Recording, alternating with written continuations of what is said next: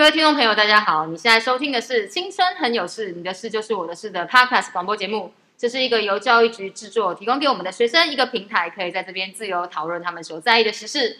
每一集我们都会邀请一个特别来宾来跟我们的学生们对话，透过彼此经验的分享，协助他们找到生命的价值以及意义哦。我是今天的节目主持人，我是佳如。我们还有两位小主持人也来到我们的现场，是不是跟我们的听众朋友打声招呼呢？Hello，大家好，我是玉成高中郑仲平。好大家好，我是玉成高中的李佳颖。好哦，我们今天的 Podcast 很特别，是我们邀请到的是一个健身教练哦。然后这个行业，健身这个行业，其实现在是非常非常的流行啊。我相信我们走在外面，可能两步三步，我们就会遇到一个健身房哦。所以健身这个行业，其实呃，现在应该是说大家其实接触的是非常非常频繁。可是我们可能不太知道，哎，健身教练的工作内容到底是什么？所以我们今天。特地邀请了我自己本身的健身教练哦，于紫薇来到我们的现场。Hello，Hello，大家好，我叫紫薇，大家可以叫我 Will。哦，我就是想要知道，就是健身界的秘辛哦，就是想要跟我们的青少年可以分享，就是说当健身教练到底有什么好处啦，哈，所以也想要问问看教练，你自己当健身教练大概多久了？我自己当健身教练大概五到六年了。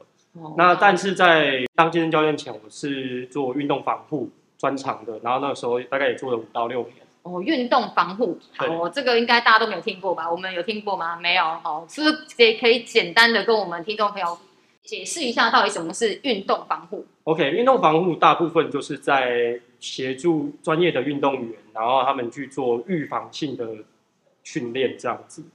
预防性的训练，所以指的是预防他们受伤吗？对，预防他们受伤，然后可能就是做一些强化那。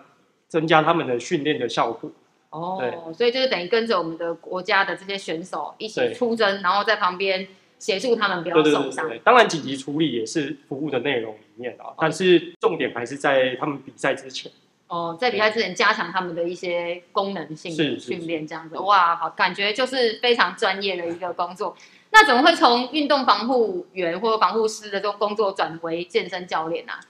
因为其实概念有点像，嗯，对，因为运动防护大部分就是我们要预防他们受伤，所以我们会事先挑出他们很多的一些小毛病啊，那甚至他们的动作姿势不正确，我们也都会去做矫正。嗯，那其实现在一般民众遇到比较多的就是职业病。嗯，那职业病大部分会产生，也都是因为我们过度使用我们的身体，可能错误的使用，嗯，或者是疲劳性的一些坏习惯，打电动打太多，哎，对对对对，然后低头 族之类的，对对对。所以我们如果把这个专业的部分转移到一般、嗯、呃普罗大众身上，其实是很好的一些一些观念就可以应用。哦，所以好像也是有一些相关联性的哦。对对对对。那为什么会在众多的职业中，然后去选择健身教练？对你来说有什么好处？其实，因为我自己本身还蛮热爱运动的，oh. 那所以在这个工作上面，你帮人家就是去观察的对方的呃体态啊，然后运动的效果，其实对我来讲是蛮有乐趣的。Oh. 所以其实也蛮像助人工作的。对 对对，对，你是身体的医生，我们有些人是心理的医生，你是身体的医生啊，协助大家改善他的体态，这个好像也蛮重要的。那它有什么好处吗？就像我们讲，除了你自己可以运动，你喜欢运动，然后可以帮助别人以外，收入。怎么样？或是说，是不是有很多的妹可以看？很多人会觉得说，哎，健身教练这个工作好像看不完的妹，然后时薪又很高。因为每次我们去健身房，我们去询问这些健身的课程，好像一个小时都要两三千块。对，所以它好像也算是一个蛮高收入的一个工作。这算是好处吗？这个算是其中一个优点哦。嗯，对。但是因为其实收收入浮动蛮大的，你必须要在上面多做琢磨，比如说考证照啊。然后或者是你的服务热忱跟你的专业训练做得非常足够，你的收入才会慢慢增加。嗯，所以这可能比较像是附加的啦，主要可能还是回到自己的工作理念，然后自己工作的价值。是是。那有坏处吗？坏处的话，因为时间比较弹性，然后再来是客户的状况可能会有非常大的不差异性。嗯，对，有些客户他们来运动，他们可能是真的，呃，平常他们的工作压力很大。然后，而且他的身体可能已经出现一些状况，身体状况非常不好。对对对对对对对，还有一些他们有非常强烈的需求，他要去比赛，哦，他要做健美，嗯，所以所以其实客户的差异性就是我们的这个工作的困难的地方。其实这个也是蛮挑战的一个工作，等于说你必须要帮助这个客人量身定做，打造他属于他自己的这个训练的菜单，对不对？哦，所以这个其实也算是需要呃很多的专业在里面，还有很多的经验啊。对。那如果想要当健身教练的话，有什么门槛？门槛的话，其实我觉得在人格特质上面的要求非常的大，因为他们他是一个需要非常会沟通的一个职业。嗯，对，你要跟你的客户做一些良性的沟通，那你要让客户懂你的专业，然后也要让客客户明白，就是说你现在的状况是如何。所以我觉得细心跟热忱很重要，因为你要花很多的时间去做这个服务。那现在其实如果你是在有关人体专业的，比如说。你是医师、物理治疗师，甚至你有在大学或者是高高中的时候都有学过一些人体解剖学啊。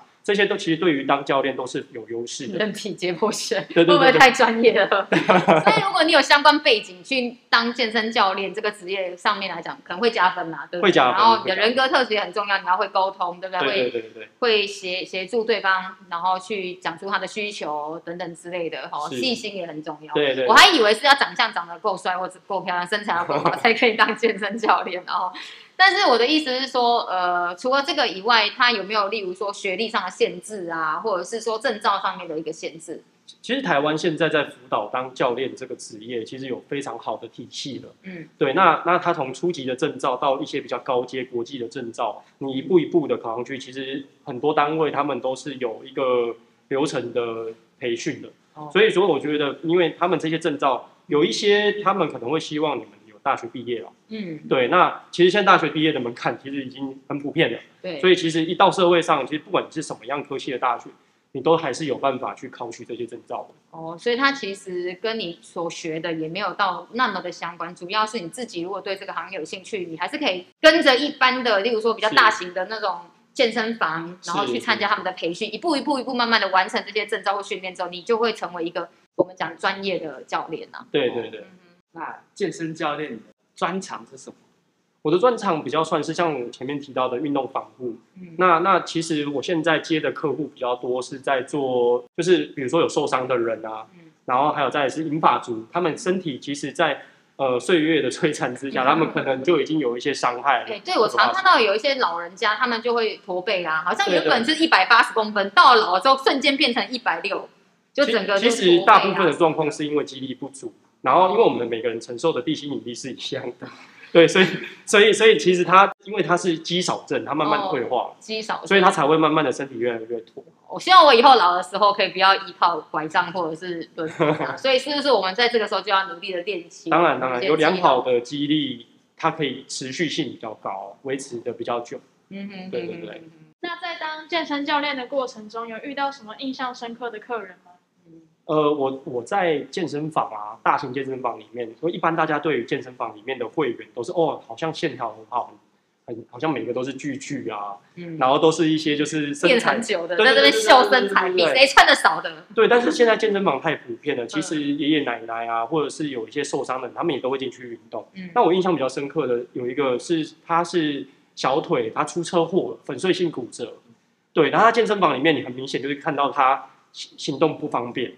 可是他还是很努力的想要恢复自己的身体，可是他没有头绪。嗯，对对对。那我接触到他的时候，我就是告诉他说：“哎，那你复健到什么阶段了？对，医生有没有给你任何的一些后续的帮助？”那他只有跟我讲说，就是他可能就是定期回去回诊。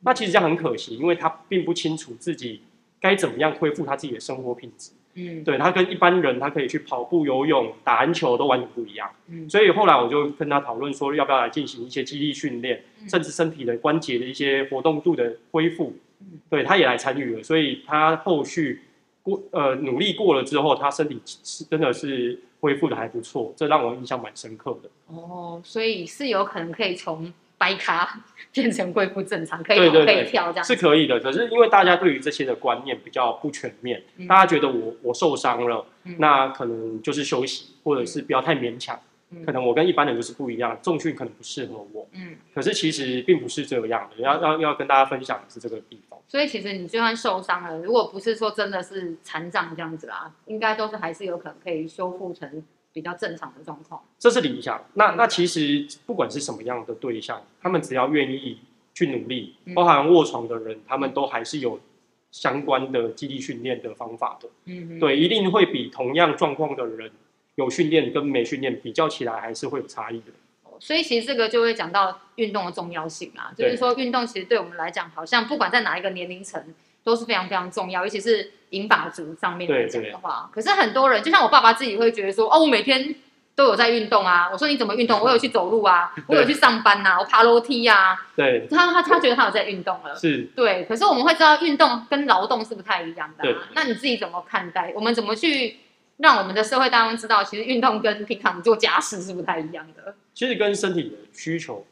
有很大的关系的，嗯，因为因为其实像我妈妈，她在做一些家事的时候，她会常常跟我们讲说她哪里不舒服，哦、腰酸，对，腰酸背痛。嗯、那那当你身体产生的这些状况的时候，其实我们把它归类在劳动，嗯，对，那它我们的身体会有负担的，嗯，那可是正确的运动是不会对身体有一些负担产生，甚至它可以去减缓你劳动产生的一些不舒服的状况。哦。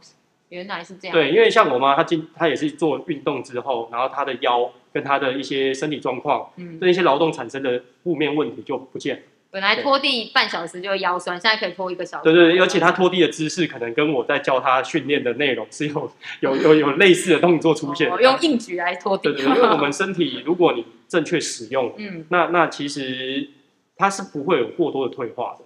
对，所以其实这个是非常非常重要。那这个其实跟你后面，因为我知道 Will 现在有开一个工作室，对不对？是是。是不是也是想要去跟我们的社会大众推广这个健康的重要？对，因为以前在大型的健身房工作啦，那那其实蛮可惜的地方是，我遇到了好多的嗯学生的家家人，他们是呃不便于行的，没办法出门。那我们我会想要成立这个工作室的初衷，就是因为希望能够去到。不同层面的客户家里面，或者是媒合一些场地，嗯，那让对对方可以方便的去做运动。所以你们现在有提供道宅运动服务。对道宅教练是是哇，这个真的是你很跟得上时代潮流。我们现在有那个什么外送饮料、外送食物，竟然连健身教练都可以外送了。对，但是我觉得这个真的很重要。就像你刚才讲，有一些卧病在床的这些人，是他们其实也很需要去训练他们的肌肉啦，让他们可以有办法真的能够有一天可以下床来行走。可是他们可能出不了这个家门。对对。如果可以宅配你们到他们家去，感觉上好像就会让这件事情变得比较简单。当然当然。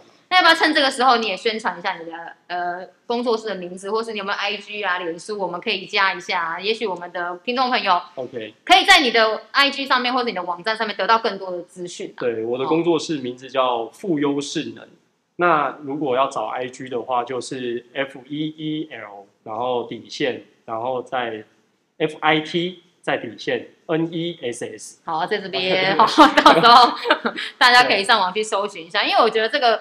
补充我们相关运动的知识也是很重要的。对对对对。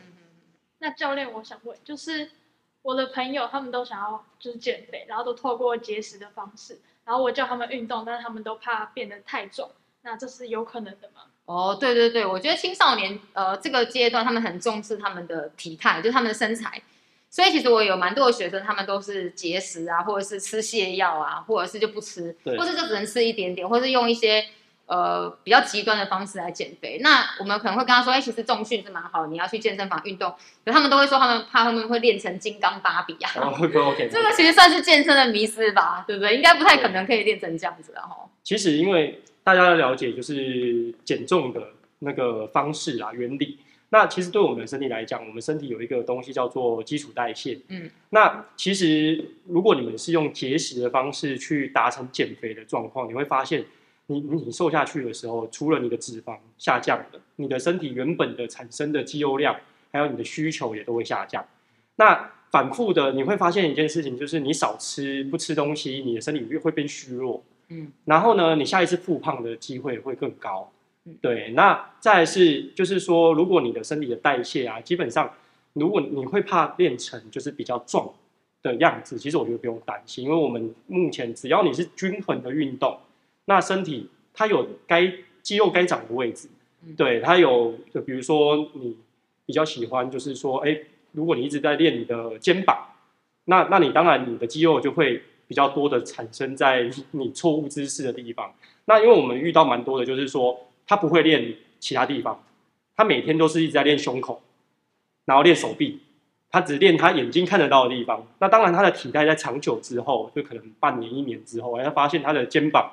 怎么越来越粗，越越来越厚，所以就变得像星星那样。哦、嗯，对对对对，所以我们正常正确的运动，只要你是做均衡的训练，嗯，那其实体态都会是很修长，很很好的。所以其实是说我们不用担心我们会练到像金刚芭比，因为那个都是比较特殊在练的，对不对？对，不容易。因为我们女生，尤其女女生，像我自己本身有在健身，我就也不太可能可以练到那样，因为那个可能要应该说训练量要很大，对不对？对，因为每个人的身高体重它是会有一个上限的。嗯，对，你要。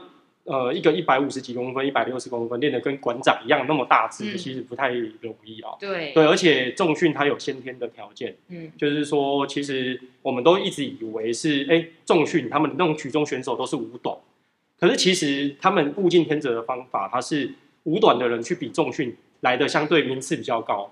嗯，所以所以其实那种修长的人，他们都比较 比较比较不适合比那样那样的运动。哦，所以大家会有对对对对对，大家会误以为就是说我好像去练举重就会像得名的那些人的身材一样，但其实并不是，是因为像他们相较于你一般人比较有优势。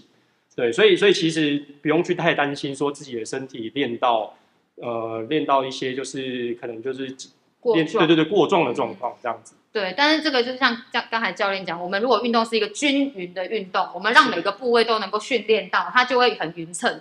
可是有时候是你只刻意去训练某个地方，或是你的姿势不正确，一直在狂操某个地方之后，它就会看某某个地方看起来特别的巨。对，所以那就会变成我们不喜欢那个样子。我们也蛮鼓励大家，就是做健身运动之余啦，休闲运动也是很重要的，可能可以多协调去打打球啊、游泳啊，嗯，或者做其他额外的休闲运动。然后去搭配你的健身这样子。那我也有一个问题，就是说，那我们一定要请教练吗？因为现在可能对青少年来讲，他们没有什么钱。现在健身房虽然门槛低啊，有那种一分钟一块钱。是。那我可以自己进去里面就看上面的说明书，然后自己这样练，可以吗？其实像现在我们也在做一件事情，就是在做训练的媒合。那因为不同层级，比如说一对一个人教练，他针对你要想要学会完整的动作。它是比较适当的教学方式，嗯，可是的确像青少年他们还有一些社团，他们并没有那么多的预算。那我会建议，就是我们的工作室也在协助大家，就是说，比如说几个同学合开一班做基础学习，嗯，对，然后一样是可能五到六个人去上一堂课，然后去分担这些费用，其实就是蛮适合的一个方式。对，那那那就是说，不同的阶段性有不同的学习的方法，对，所以其实。还是需要有一个教练教会比较好啦。当然啦，因为有经验的人，他知道怎么保护自己，也知道怎么保护旁边的人。对对对，那大概，而且其实训练它是有要需要一定的强度的，啊，一样的一一定的动作，还有一定的要求，所以。这些部分可能都还是有一个专业性的人来带领会比较好。嗯，所以这边也是提醒我们的青少年，如果你们真的喜欢运动健身，如果自己去健身房，可能还是要注意运动伤害的部分。对对对。也许没有太多的钱可以去请专业的教练，也许你还是可以多看一点书啦，或者是说多上网搜寻一些健身相关的资讯，或者真的是跟别人一起去呃上所谓的团课的部分，可能会比较可以负担得起这样子。否则，如果你一旦真的运动了伤害之后，你又要再花钱。去做治疗是，对啊，然后那个其实可能又是更更漫长的一个一个过程了。对，蛮希望大家可以循序渐进，就是去做，去选择自己适合的方式啊。嗯，对。那对于我们民众来说，该如何去选一个好的健身教练，或者是好的健身房？呃，好的健身房的话，我觉得，因为现在大型的健身房都做得不错，因为国家有一些规范。你说连锁这些？对对对，他们在申请健身房成立的时候，都会有一些消防安全啊，嗯、然后现场的一些急救设备都是有非常良好的规划的。嗯、对，那呃，场馆的部分只要有登记的，其实都还算 OK 安全的。嗯、那教练的部分，其实你们大家可以去现场，呃，他们都会有一一个。教练墙。哦，就是会有教练的大头照贴在上面，可以选哪一个你比较顺眼。上面都会写一些就是他们的专业证照，嗯、你们可以依照你们的需求属性，然后去看他们有哪些专长，嗯、然后再去看他们上课的一些谈吐，嗯，还有他们的上课的内容，嗯、对，然后再跟他们做一些预约，其实都是体验之后你们。洽谈之后都会了解到他们能够协助你到你们哪个部分这样子，嗯，所以可能还是也要看一下教练的身材啦，因为有些教练真的也是 因为蛮胖的，自我管理其实也是很大的那个一个要求吧。就是我有遇过那教练真的很胖，可是他在教你健身，那我就会觉得很奇怪啊，就是 你都没有好好控制你自己了，对不对，所以可能你也是要找这个你看起来顺眼的啦，然后他可能也是。有能够符合你的需求的啦。对。哦，但是就是说，可能还是需要可以试上试教试上课看看，对对对，因为你才会知道它符不符合你的需求。试教之后，就是双方的沟通也会比较不一样。嗯，对。那会推荐青少年去考健身教练吗？嗯，就是你会推荐我们的青少年或是我们的听众朋友去投入这个行业吗？以你自己这么多年的经验，你会觉得这个这一块这个领域适不适合我？我蛮推荐，就是说喜欢与人相处的哦，对，然后喜欢沟通的人去参与这个行业。嗯，因为因为这个行业其实我觉得最最最大的还是就是在沟通的部分。